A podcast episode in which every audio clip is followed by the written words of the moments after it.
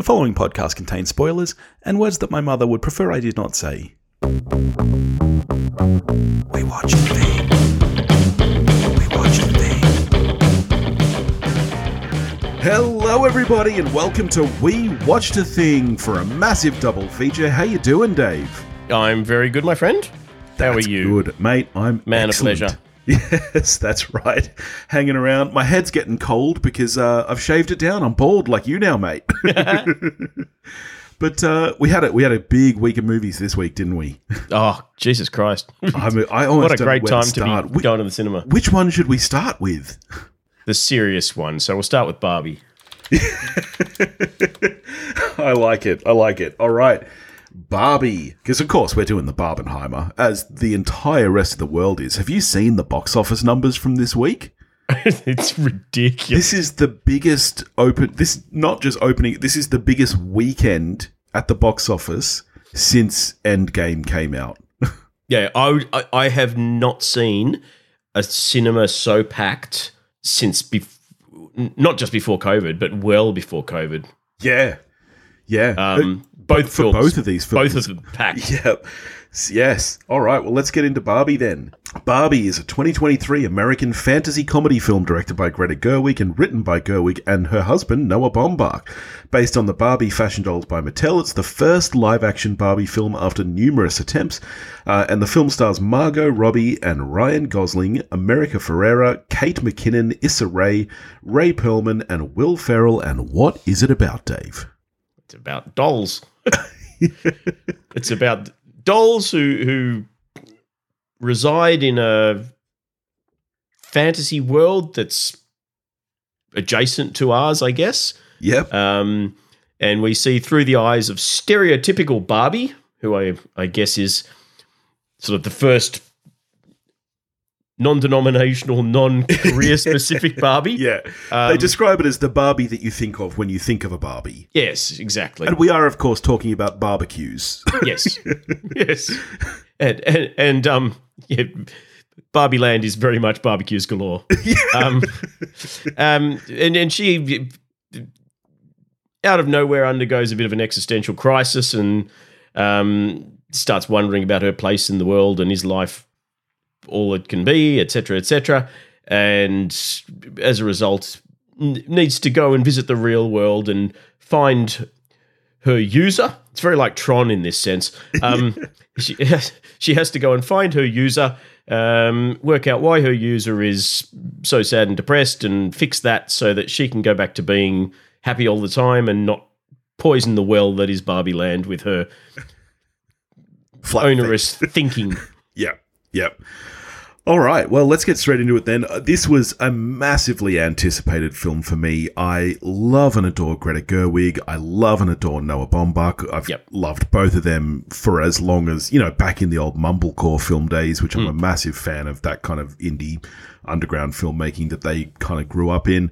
Um, Ryan Gosling, Margot Robbie, like the casting seemed perfect. Everything about this seemed like it was going to be perfect. And yet, I kind of had no idea what I was expecting, which I don't think anybody really did. I don't think anybody could have anticipated exactly what this film was. I think I was I was as excited for it as one can be for a Barbie film. Yeah. I'm I'm yeah. kind of long since over this. Oh, there's a there's a successful IP anywhere in the world of entertainment, be it board games or anything. We Yeah. must make a feature film on it. Ex- Fucking Battleship and yeah, you know, I'm, you know what? You give me you give me a battleship film made by Greta Gerwig. I'm going to go see that. Like that's what really got me interested, and I think well, that that's that's where uh, the uh, I population guess that's what was. I'm what I'm saying. I was as excited for the concept of a Barbie film as I could be. Yeah. With w- when I knew it was, uh, you know, as it finally came to be after numerous false starts, um, being written by Gerwig and Baumbach and, and Greta Gerwig directing. Now, i- if anyone's got a chance of making this not horrendously awful, yeah, it's probably them. I didn't know how they were going to not make it horrendously awful, but I had more faith than I would have Well- had anyone else been at the helm. yeah, I think this is. Let's just dive right into it then. I think this is as close as you can get to an art house film when you're dealing with a massive IP Yeah. that you are. Like this this is a I don't know how to describe it, but it's it's a bizarre film. I think it's hysterically funny. I loved every minute of this film. Where are you on it? Yeah, I, I enjoyed it immensely. It's very sneakily making you think about shit without you expecting it. Yeah, Um, yep. the, the, writing, I think, is very clever. I agree, Um, and it's laugh a minute. I laughed harder in this film than I have in most comedies for the past I don't know ten years. I can't remember the last time I laughed this hard in a cinema. There's there's some very very funny stuff. There are I, I, there are some things that I had problems with that I, I didn't like, um, but by and large, I laughed. Yeah, as you say, all the way through. There's just as many laughs at the end as there are at the beginning. It's it's consistent all the way through. Yeah. I think the performances are mostly very very good. Um, there were cast members in there I didn't expect. It's fucking cameo city when you start yeah, yeah. get it's it's it's almost like across the Spider Verse. In Yeah, you, you kind of yeah, need to go like through on freeze frame and go, oh, there's that and that and that and that. Yeah, that. yeah, yeah. Um, yeah. And I know that you have children as well. I don't know if your kids ever played with Barbies, but I've got a you know nine year old and a five year old. So the nine year old's kind of growing out of it, but she still plays with her sister. And so it was really funny how many Barbies pop up. It's like, oh, we have that one. Yeah, we've I, got that. see, see, I didn't have any of that. Um, I, I think. I mean, I'm, I'm sure the girls were bought Barbies by relatives at, at some point when they were younger, but they were never sort of prized possessions or played with to any huge degree. yeah, but I really appreciated um, over the credits being shown just how faithful they were to all of the Yeah. and even the weirdest ones. It's got kind of growing like up Skipper, where you pull Yeah. her arm and her tits grow. like, what were you thinking, Mattel? I've been seeing on TikTok lately. There's this woman who's doing this series of kind of you know the weirdest Barbies that were ever released, and some of them you're like, how did that get out there? And most of them were discontinued crazy quick. Mm. It's bizarre. oh, it's so and it's like with uh, the Spider Verse films or with.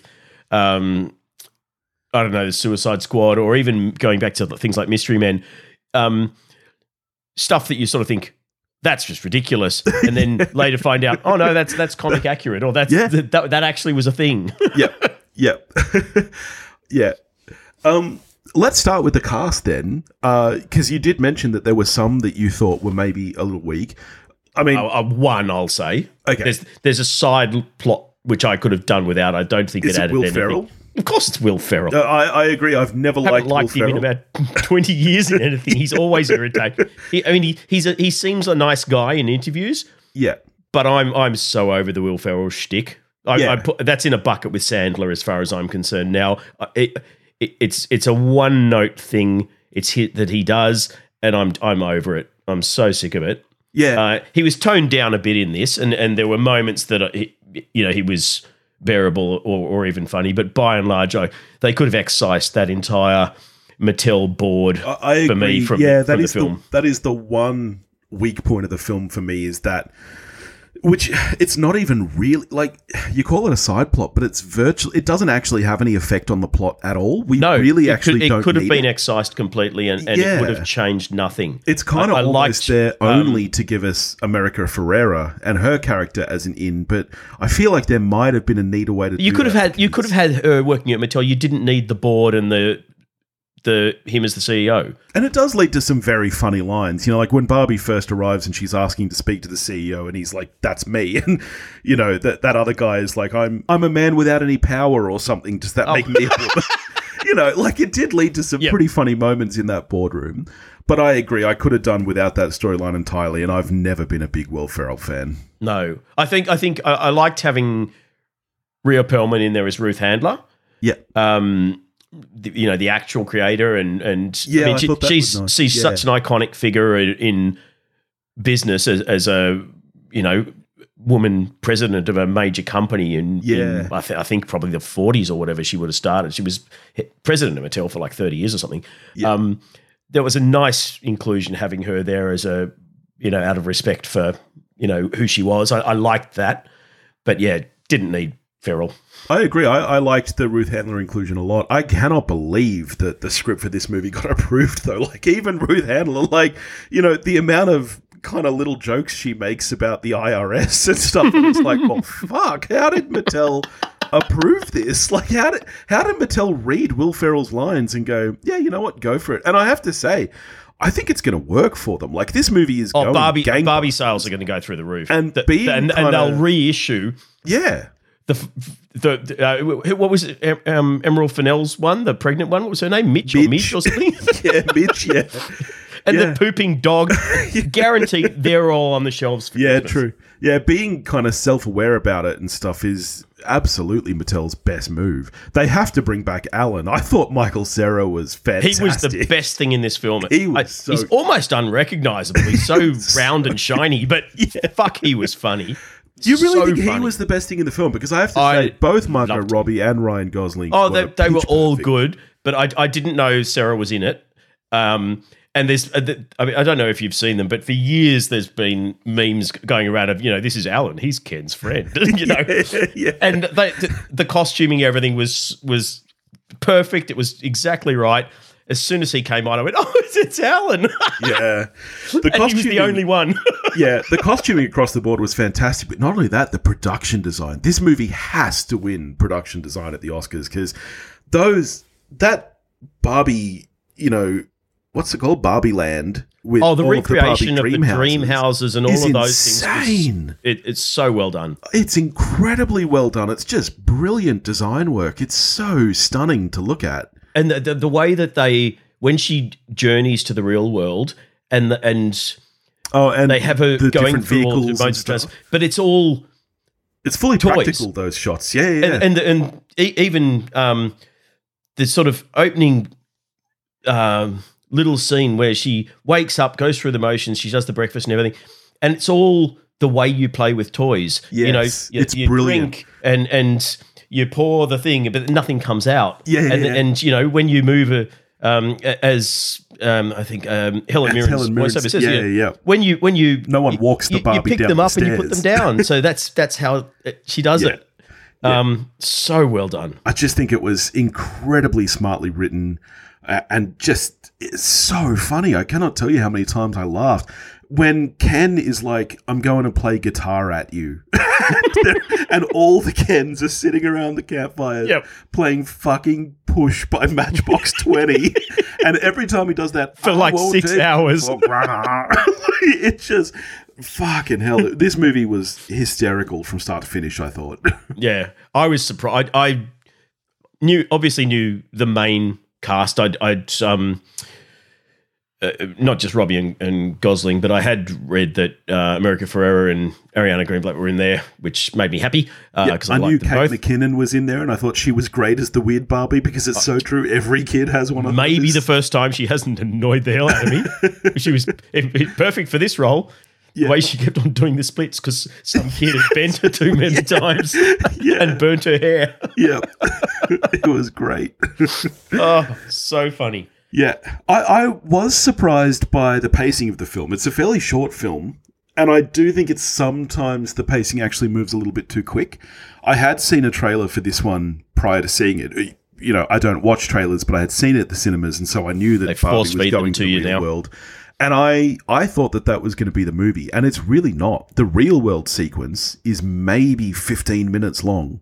Yeah. It's really not long at all. And No, then, it's purely there for her to get disillusioned and, and for Ken to learn to about the discover the patriarchy. patriarchy. Which, man, the best line I'd like a high entire paying film- job, please. yeah, the best line in the entire film was right at the end when he's they're kind of reconnecting and he's you know once I learned that the patriarchy wasn't actually about horses I lost interest Just every time you see a random horse in the background just constantly playing on a loop on his screen in his Mojo Dojo Casa house it's just so fucking good um, so I was expecting more of it to take place in the real world, and so the actual Yeah, I, I kind of thought really it was going to be like a, um, and I'll draw a parallel to another masterfully made uh, modern fantasy, Masters of the Universe, where Yeah. Dolph Lundgren finds himself in the real world with Courteney Cox. Um, I thought it was going to be that. It was going to be the whole thing was going to be a fish out of water, and I'm glad it wasn't because Yeah, I think it, it was a lot better Yes, I um, agree. and, and and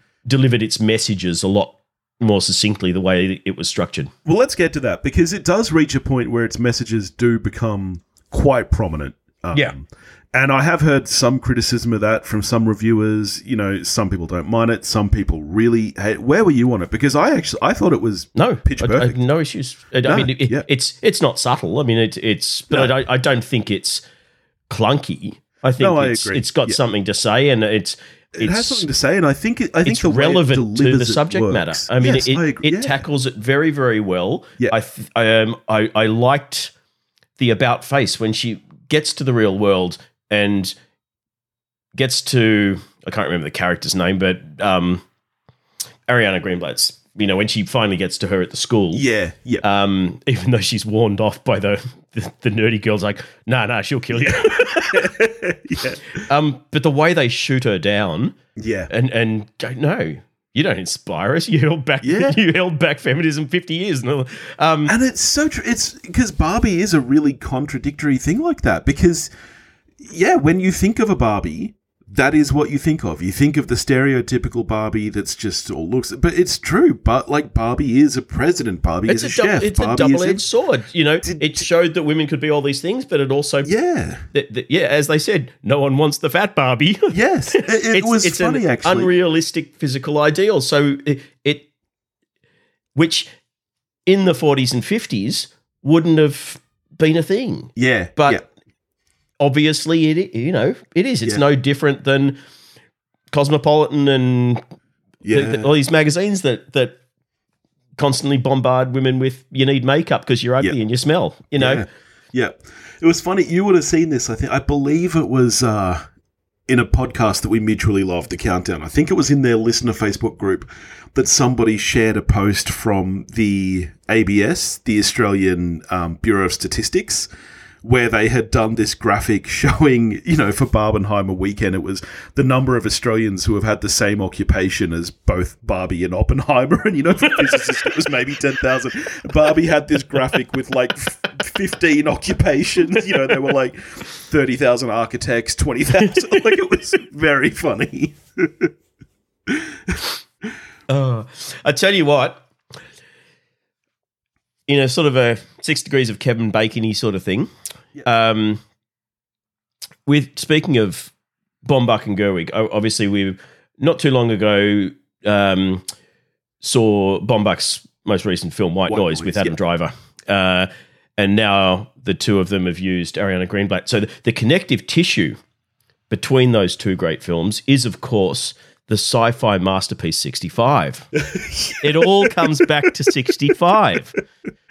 Greenblatt and Driver in the Gerwig Baumbach conflux. So all these films are canon together, is what you're They are. saying. They're all canon together and they all come back to 65. Yeah. Um, shout out to um, Rodrigo Prieto, cinematography.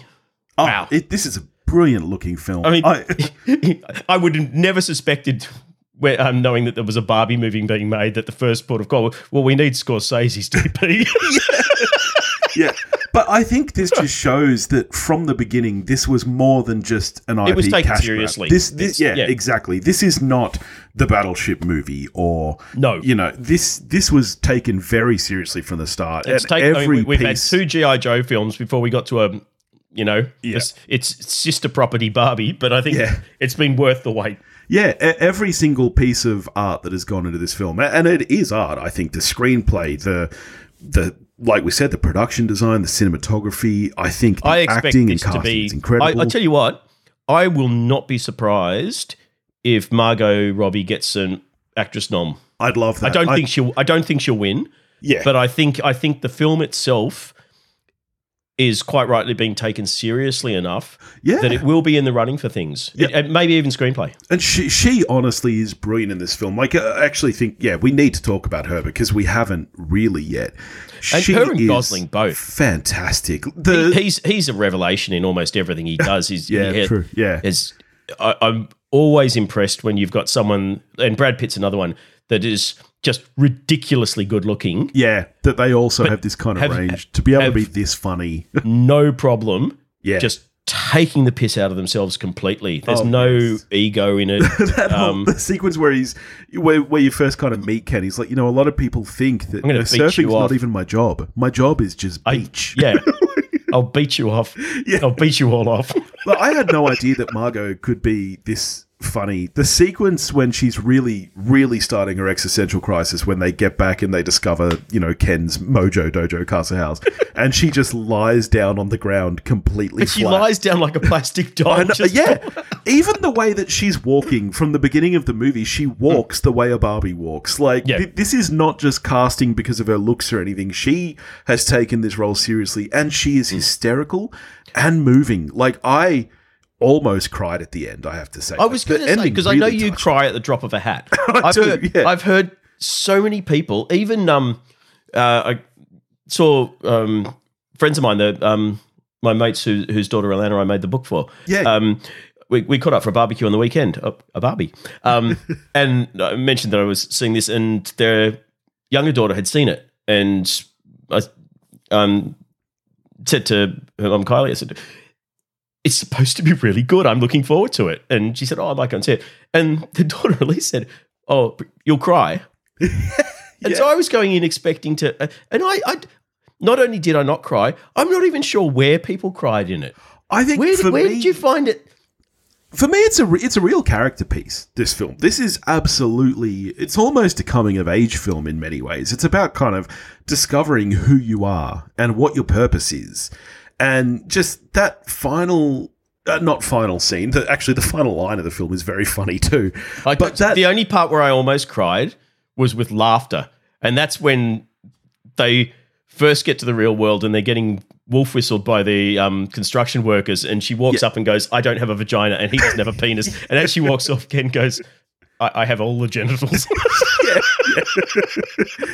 Um, but the sequence when you know she's talking to Ruth Handler at at the end of the film, and she's you know kind of making the decision to become a real person.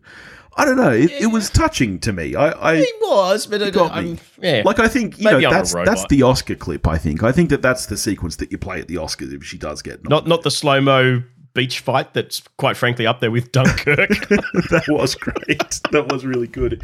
Um, can we talk about the soundtrack for a minute? Which you know, Sure. I'm, you know, I oft do. Uh, I really enjoyed the soundtrack for this film.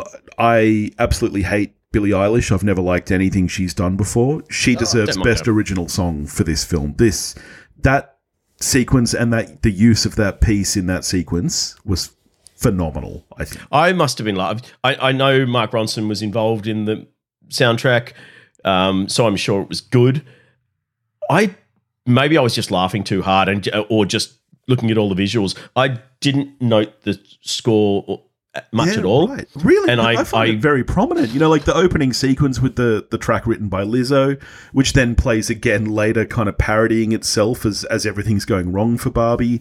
Um, obviously, Matchbox Twenty comes. Well, that's the only bit I noticed, but uh, I'm you a know, big sort of Indigo counting. Girls fan. Actually, I have to say, "Closer to Fine" is one of my favorite songs, and I thought the use of that was really great. Maybe it's because I didn't know the song, so it didn't sort of.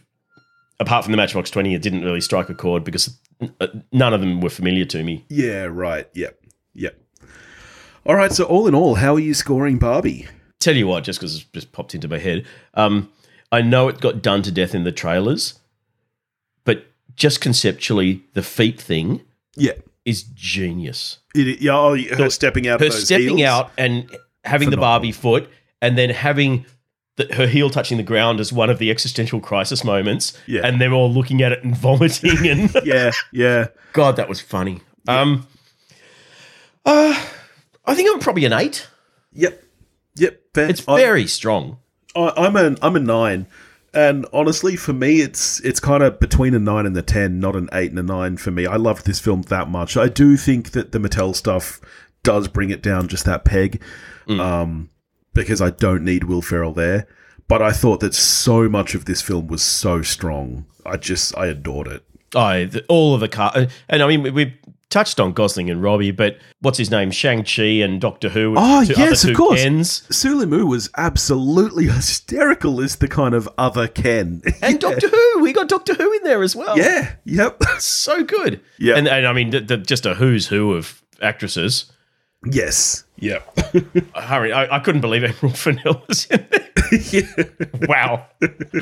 Ah, yeah. Well, there you Uh, go. amazing. Big, big recommend from us. Big, big, big recommend. All right. Very, very clever. well, shall we get over to the uh, the Have you ever second thought film? About death. All right. Speaking of, have you ever thought about death? To Yes. death, destroyer of worlds. Yes, I am become death. Oppenheimer is a 2023 biograph- biographical thriller film written and directed by Christopher Nolan, based on the 2005 biography American Prometheus.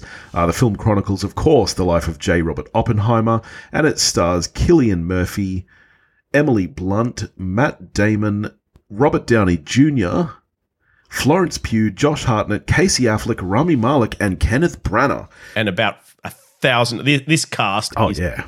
fucking And ridiculous. I'm, I'm not going to bother asking you what this one's about because it's about Oppenheimer. Says it, It on is. the tin. yeah. Um, Although it is, it, it, it's kind of, it's two films in one, really. it is because it's yes, about it, Oppenheimer and Strauss. and the, the you know the, the project, and it's also about you know the campaign to take him down a peg and discredit him. yeah. Before we get into the film proper, will you allow me to soapbox for a quick moment? Oh God, I- I would want nothing more, Okay. and I would have been disappointed if you didn't. Now, I would like you to take a stab at what you think the topic of my soapbox is going to be because I bet you can guess. I don't care what it is. I want you to talk to me about Christopher Nolan. I, I will talk to you about Nolan. I'm the the topic is visual effects, and I want to preface this like usually I try hold my cards a little bit. I want to preface this because I don't want you adding me, everybody. I fucking loved this film. This is for my money probably Nolan's best film ever. Certainly his best since Interstellar. I thought that this was a phenomenal film and I loved it. But there is something very dear to my heart that I need to talk about before we get into it proper. Because Nolan, in particular, has created a lot of discourse around the use of CGI and whether or not he uses CGI in his films and all of all of this. Right. Last week when we did Mission Impossible, I, I kind of soapboxed a little bit there because I do feel that that is another franchise that has tried to downplay the amount of visual effects. But to give credit where credit's due, Christopher McQuarrie just last week was outright asked how many visual effects shots are in Dead Reckoning, and he came out and said about 2,500. So good on him for being upfront about that when I feel like the producers of the film are very much trying to downplay it. Like, sure, like I said last week, the stunts might be practical, most of the film is not. This is another case where Nolan was outright asked how much CGI is in this film, and he said zero. And Did he clone a younger version of Cillian Murphy? Is that how he got around using CGI?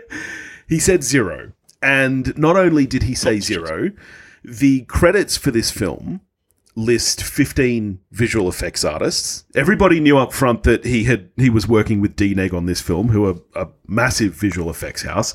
So I don't know why he said zero, but they they credit 15 artists, which is less than 80% of the artists who actually worked on the film. Which to me is a travesty because Give you people can credit for the fucking work they've done. Exactly. You can go to the DNEG website right now, and I will actually put a link to that in the show notes, and you can see the full list of names of the, the artists who worked on this film, and it's nearly 200. But there are only 15 credited in the film, and I do believe that that is part of this play to downplay how much visual effects are in the film. Now, I think when he's. I People think, aren't stupid. Even lay folk like myself who don't work in the industry, just watching this film, you can see Yeah. countless shots. Well, here's the thing. Look, no one is really clear on what Nolan exactly meant and whether maybe he was using some sneaky wording when he said zero CGI. Some people are theorizing that what he meant is that there are no full CGI shots. There's no shot here that is completely created by a computer. Everything starts Well, with a practical base and then is enhanced. The entire first 20 minutes where you're jerking back and forth to what are obviously computer generated shots Yeah. of Well, the final shot of the film, which is you know the the missiles kind of and Earth kind of being Yeah. engulfed in fire.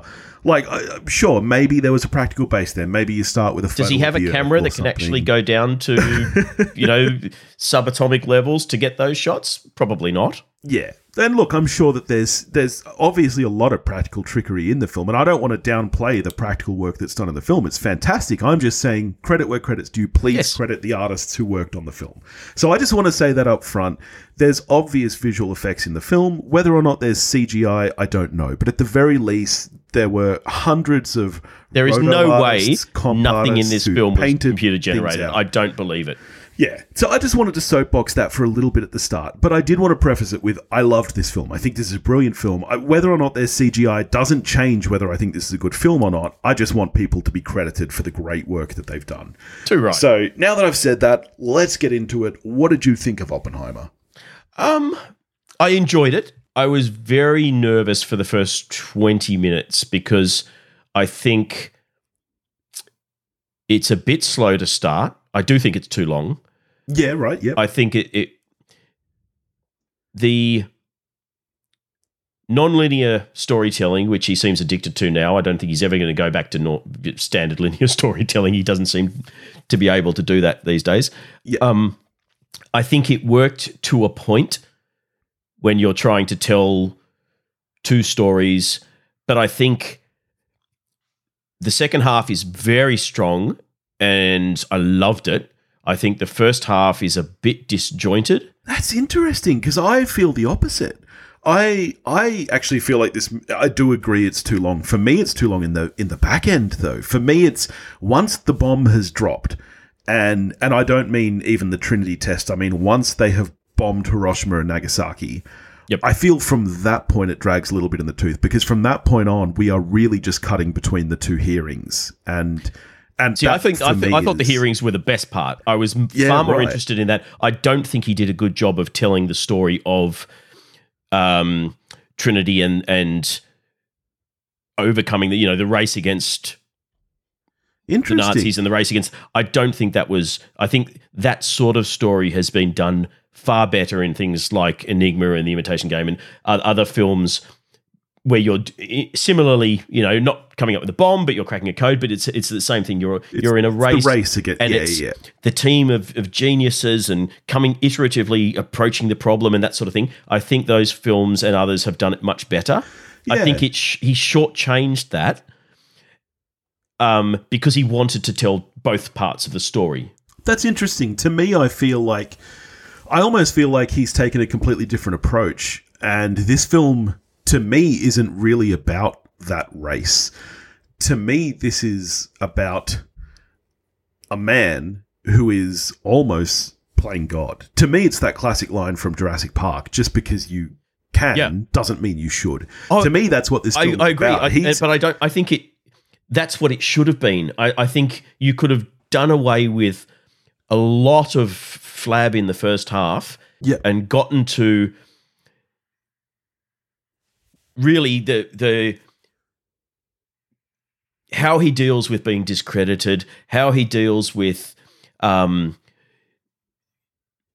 the desire to be the best and be the most famous guy in the world and crack these, you know, fundamental, pro, you know, scientific conundrum. yeah, But at the same time, as he, the further he goes and the closer he gets to cracking it and and you know being the first and winning, the more he starts to see what will come after that and starts having moral qualms and, and getting to that quandary. That was all fascinating, and I think we just needed to get in in in the words of Tripod, get to the fucking monkey. Yeah, interesting. Yeah, 'cause, uh, so I actually wasn't expecting to enjoy this film much at all.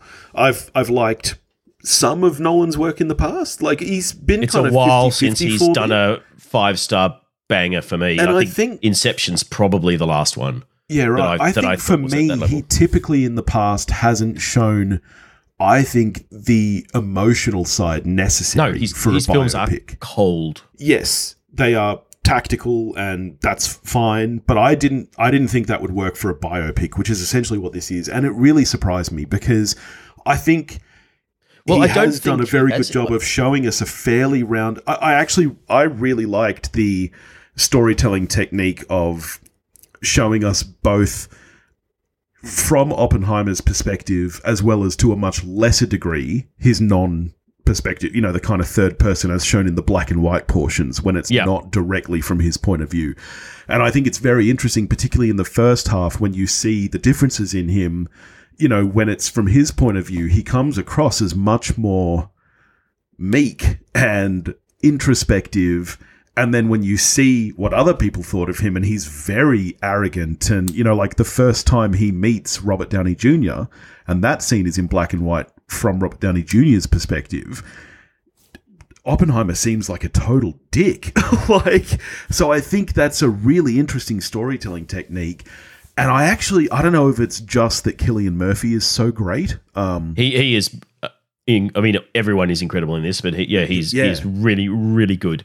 I think he's in virtually every scene. I think carries he, he's he he almost saves what I think is one of the failings in the writing is because I don't think the writing and it's it is difficult when you're dealing with a real person, particularly a real person that the world doesn't really know that well. Yes, they know that's their, true. their, their know the deeds and accomplishments, Yeah. but at a personal level.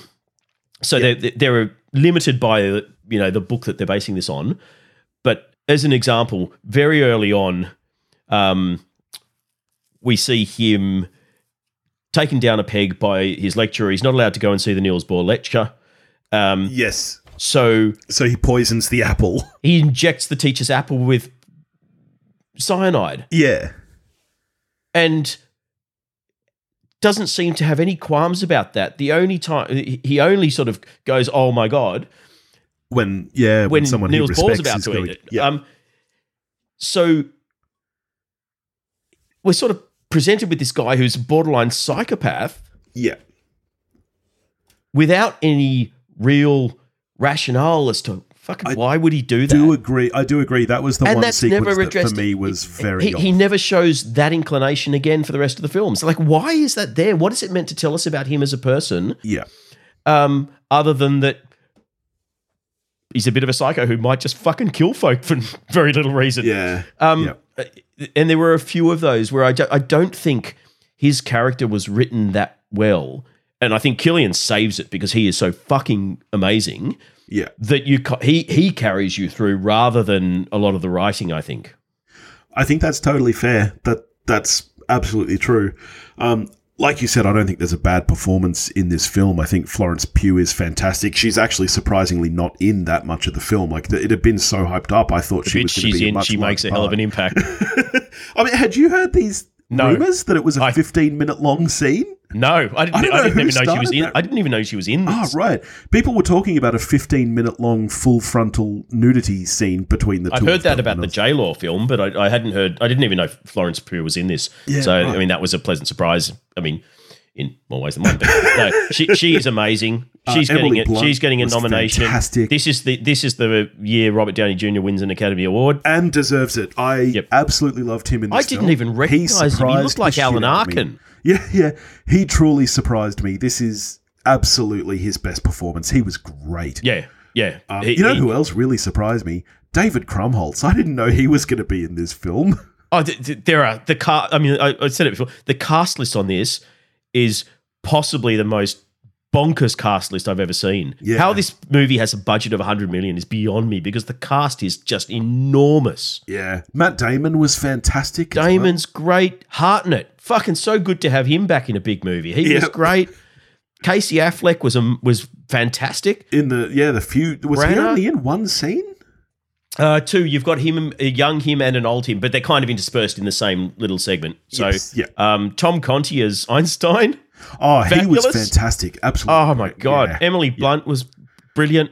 Yeah. Um. So yeah, I mean, I, it. I will be very astonished if Cillian Murphy, Florence Pugh, and Downey Jr. aren't all nominated, and I think Downey Jr. is a shoe in to win. I can't I think agree. of Yeah. it.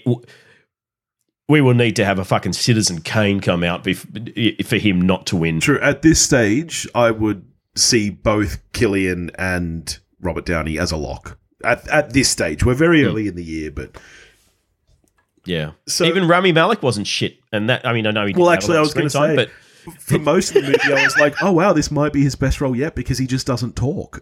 he didn't talk until like he, his he final dropped a, scene he drops a clipboard. That's Yeah. his, that's his big moment. And And then he, like, he when he does speak, it's short and he's good. Yeah. Yep. Um, Agreed.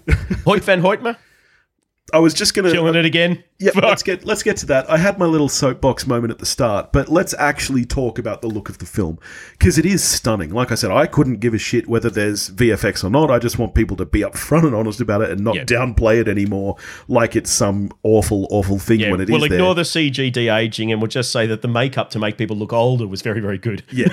Um, but the look of this film, I think, is fantastic for the most part. I actually, I have seen some discourse online about the Trinity test itself. I've seen a lot of people say that for them, that explosion lacks the scale of a. I loved the fact that it was silent and then you had the, the Same. the, For the me, sound that saved wave hit. anything. I honestly, I was so blown away by just the editing of that sequence. I think the editing throughout the entire film is fantastic. I'd have this film up for best editing in a heartbeat. Yep. I thought it was so well put together that, unlike those, I actually I thought the explosion looked pretty phenomenal. Uh, I, yeah, I thought that bit was great. I got a little bit tired of Oppenheimer tuning out and starting to hear and see oh, the clapping. the the clapping. The, yeah, that did it- get on my. Yeah, it- initially, I thought, oh, this is quite a cool touch, but it, it, it got done and, and done and done. You know, four, five, six times they returned to it, and I just like I'm a bit sick of it by now. yeah. Um, other than that, yeah, the, the, the- I thought the beginning a little slow, and yeah, I just I wanted more of either the scientists, you know, Hartnett and and Cillian Murphy, and that cracking the and um fucking Benny Safdie. We didn't even mention him; he was great. Yeah. Um, you know, working to overcome. You know, I wanted either that or I wanted more courtroom drama yeah, right. um, okay. because I loved both of those. And it was just a whole lot of kind of flab in between um, Right. that I didn't need. But everyone else, so fucking good. Yeah. Um, And I'll tell you who else I didn't recognize along with Downey Jr. Fucking Gary Oldman, Albans in this? Harry Truman. He's president. Oh shit! I didn't Yeah. recognize him either. He, he's Wow. he's even more than when he was Churchill. He, it's- it, it was only the voice that gave it away, and I started going, "It is it? It is? Is it? I, I think it is." And then I checked the credits. And, oh, yeah, is. Yeah, wow. Yeah, Yeah, I thought those sequences were great as well. You know the the fucking moment where they're deciding what cities to bomb, and it plays like a group of people deciding where to go for lunch. Like yeah. It was literally. it's We won't go. That we, we we won't bomb this one because I went there on my honeymoon and it's very pretty. yeah, yeah, yeah. Way to save hundreds of Like- thousands of lives. You know, basically flipping a coin. I've seen a lot of people giving this movie negative rev- reviews on the basis that it doesn't show any of the the Japanese side effectively. You know, we don't we don't see those horrific atrocities. To me, that makes it more powerful. I have to say. I think that what we do see, you know, like I said, that sequence of them deciding where, you know. And the fact that he's done all this in remote Texas, so far away from where these bombs are going to be Yeah. dropped. Well, the And- fact and is, we don't none see of these them because none of these see them. people in this film saw exactly. And I think it does a good job of showing because uh, the the when you go from the really rather revolting um, scene of the Trinity guys uh, celebrating Yes. and Oppenheimer sort of almost sick to his stomach, Yeah. but performing, Yeah. saying. If only we had had it in time to for the Nazis, and Yeah. tell you who didn't like it, the Japanese, and then seeing this sea of American flags and Yeah. cheering and laughing. Terrific. But then when he gets outside and there are people vomiting and sitting on the ground and weeping, and that um, contrast between the sort of rah rah, you know, almost na- Nazi nationalism inside, Yeah. cheering at you know hundreds of thousands of civilians being killed, Yeah. and then seeing the people who actually understand the ramifications of what they've done. Well, that's the thing. I think for me, that's where the film really works and what it does really well is the way that it portrays that side of it. Like, he's a scientist and he's not even an engineer, he's a theoretical guy. Like, Yeah, he's, he- shit in the lab. yeah, exactly. His job is to, like, to him, he's just doing science, and I don't think that the ramification of it really hits him. You know, like No, even I- during the Trinity test, you know, like I think it's an odd one, and this is where I don't. I can kind of understand people complaining about the scale of that explosion and stuff. It does seem like they're actually quite close to that explosion. Like they're close enough to feel the aftershock, and yet they're fine. So you can almost understand him not But it's the- fully understanding its impact, the- even after seeing it. I mean, for me, I, I got the sense of how far away they were because it takes seconds for the sound to hit them. yeah, uh, yeah, it takes a long time. Yeah, Um, which to me, I mean, I know that was partly that was just a stylistic choice to, you Yeah. know, for dramatic effect, but to me, that also gave a sense of, you know, they think it's all over, and then it hits the the sound hits them because it's it is that far away. yeah, Um, no, for, for me, that that really really worked. yeah. Okay, yeah. But even like the sequence when he's trying to recruit people and he's he's dressed as a soldier to start with, and they're like, Yep. "You're not a soldier. Why are you wearing that?" You know, he's kind of like he's he's almost like like you said, playing a part almost. You know, like he's he's so bogged down in the theory of it. No, can we actually do this? Like, can we put this thing together? That he's really not thinking about that impact it's really going to have on actual people. Hmm. Yeah. So yeah. It, it sounds like we're, we're both kind of feeling like Nolan's not back to his former glory. Well, you, I mean, you, for, for you, this is his best film. I, I think so. Yeah, for me, this is definitely the most I've enjoyed, and I've liked a lot of his other films. Like, don't get me wrong, I like Memento. I, I love Batman Begins. I love Interstellar. I think a lot of his other films that some other people love, I don't think are as good for me. But I think that this is absolutely his best work, and I would wow. love to see him do more down this kind of path because I think he's very much over the past few years for me bogged himself down in concepts. A, li- a little bit like Oppenheimer himself. He's really just been so bogged down in, oh, you know, this idea rather than thinking about the actual, like I said before, the emotion behind it, which for me is Yeah. such a huge part of storytelling that's just been completely missing from his filmography for Certainly- quite a few years. The most, um, yeah, emotion and, and actual humanity that he's had in a film in, in many years. Um, Yeah. And credit to the cast as well. But um, And for me, almost the first time I feel like he's really had something to say. Like this film actually, I think, is saying something, and I don't think most of his other other films have. I think they've purely been mostly entertainment, but I think he's really saying something here about humanity and and you know the politics of nuclear weapons. Like uh, they're scary, scary shit, and I think Yeah. that's what he's trying to show us here. Yeah, I do think uh, one of the the best moments in the film is when you actually, yeah, all the way through, you know, ha- part of the driving force behind Strauss's vendetta is that he thinks he poisoned Einstein, and and, And when you see that by default, the end, yeah, um, the, but the reveal of them actually talking about it um, and hearing what they had to say, I think that w- that was one of the best moments in the film for me. Yeah, yeah, that, yeah, hundred percent. That moment, you know, and I don't know whether that's something Oppenheimer truly said or not, but about the fear that we have actually created a chain reaction that will destroy the world. Mm. Like, yeah, you kind of have, like, you know, and seeing that his original hopes really, like, yes, he was hundred percent complicit in what happened, but the way the film portrays it, at least, is that his hopes are that by doing this, nobody else will. Like by dropping a nuclear, by being the first ones to develop this bomb, and by by dropping it, hopefully that will end it. But it absolutely doesn't, and that's the scary part of it. I think, especially when he realizes that that yeah, we've we've opened the doors now. Like now that we've done this, Yeah, the, Other the countries are gonna genie is do it. literally out of the bottle. yeah, yeah.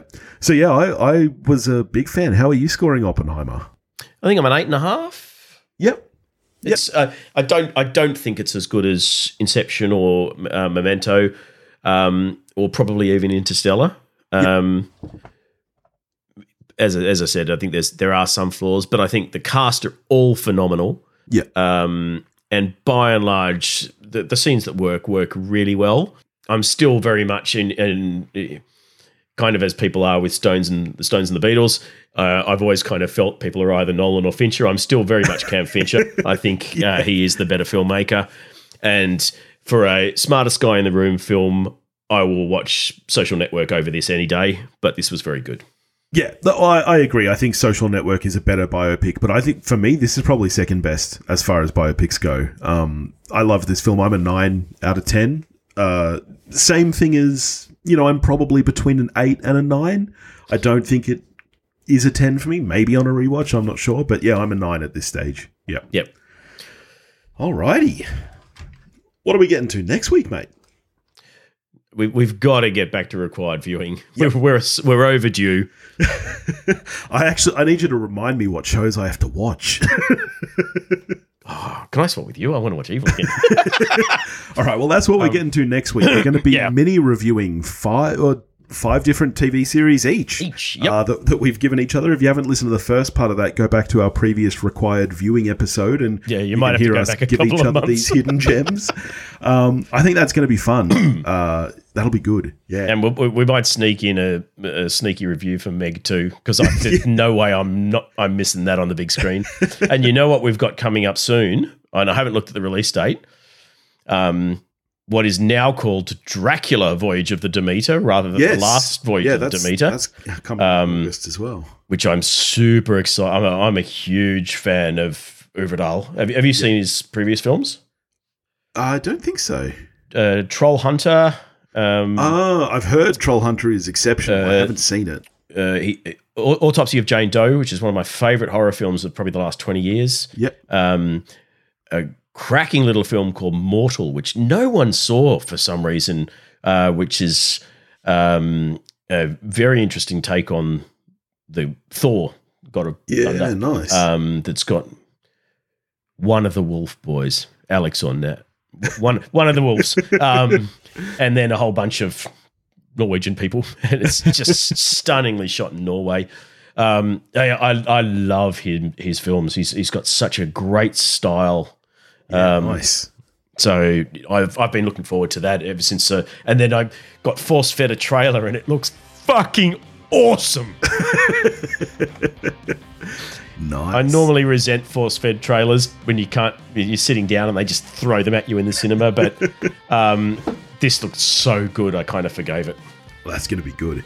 Yeah. In the meantime, if you want to get in touch with us, you can do that at wewatchedthing.com or wewatchedthing at gmail.com. You can find us on Facebook, Instagram, and Twitter, all under the handle at wewatchedthing. If you want to help support the show and also listen to our new bonus series going through perfect albums, we're recording Yes. two episodes tonight. God, I'm enjoying that. Get into some alt country and uh, musical version of War of the Worlds this week. so that's that's fun. You can do that at patreon.com forward slash we watched a thing, and we'll catch you next week. Go watch some Barbenheimer.